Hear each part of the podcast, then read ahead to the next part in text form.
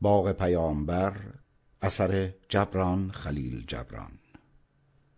برگردان آرش حجازی.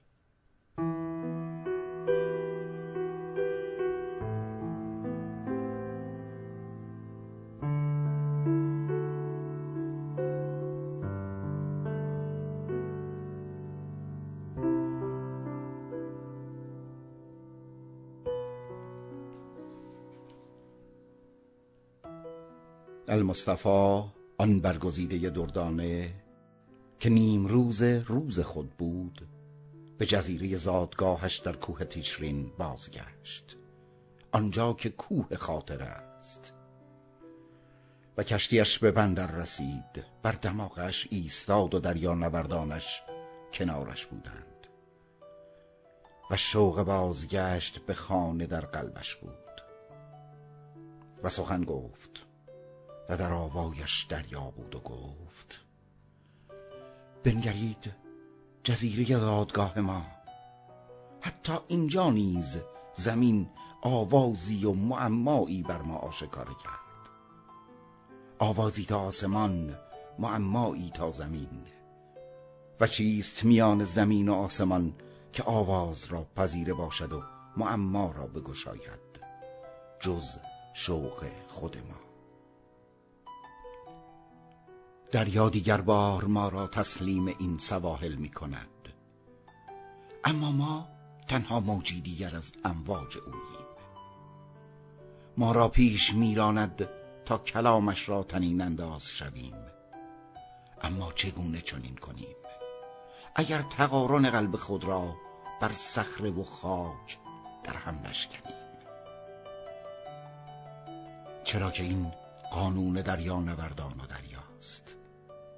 اگر آزادی را می جویید باید بدل به مه شوید. بی شکلی شکل تا ابد جوینده است. همان گونه که صحابی های بیشمار به خورشیدها و ماهها تبدیل شدند. و ما که بسیار جسته ایم و اینک چون قالب های سخت به این جزیره باز می گردیم باید دوباره مه شویم و از آغاز بیاموزیم. و چیست که بتواند بزید و تا بلنداها بلند شود؟ بی آنکه به شوق آزادی در هم بشکند. تا ابد سواحل را می جوییم. سواحلی که در آنها آواز بخوانیم و آوازمان را بشنوند. اما چیست سرنوشت موجی که جایی فرود می آید که هیچ گوشی نخواهد شنید؟ همان ناشنیده درون ماست که رنج ژرفتر ما را پرستار است. و اما باز همان ناشنیده است که روح ما را می تراشد تا سرنوشت ما را شکل بخشد و بیاراید. پس یکی از دریا نوردان پیش آمد و گفت استاد شما ناخدای شوق ما برای رسیدن به این بندر بودید و بنگرید رسیده ایم. اما شما از رنج می‌گویید و از قلب هایی که خواهند شکست. و او پاسخ داد و گفت آیا از آزادی و از مهی که آزادی مهتر ماست نگفتم؟ اما دردمندان زیارت خود را به سوی جزیره زادگاه هم می‌گذارم.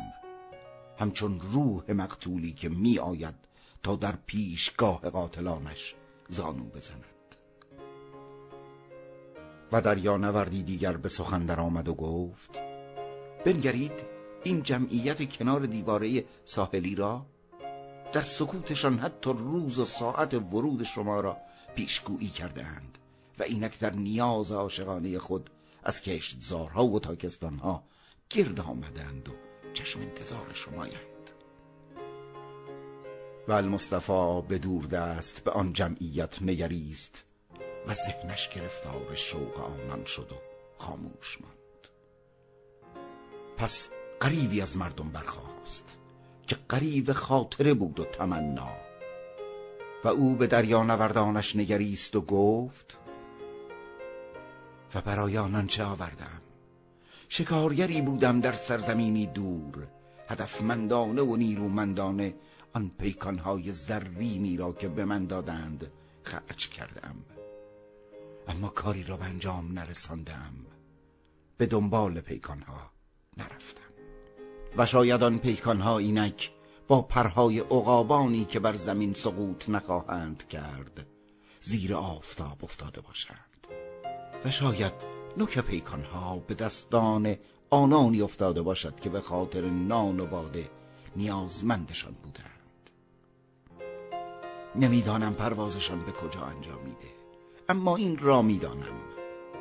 قوس خود را در آسمان طی کردند با این حال دست عشق هنوز بر من است و شما نوردان من. همچنان خیال مرا به پیش برانید و من گنگ نخواهم بود. آنگاه که دست فضلها بر گلویم باشد فریاد خواهم زد. و آنگاه که لبانم را با شعله های آتش سوزانده باشند کلماتم را سر خواهم داد.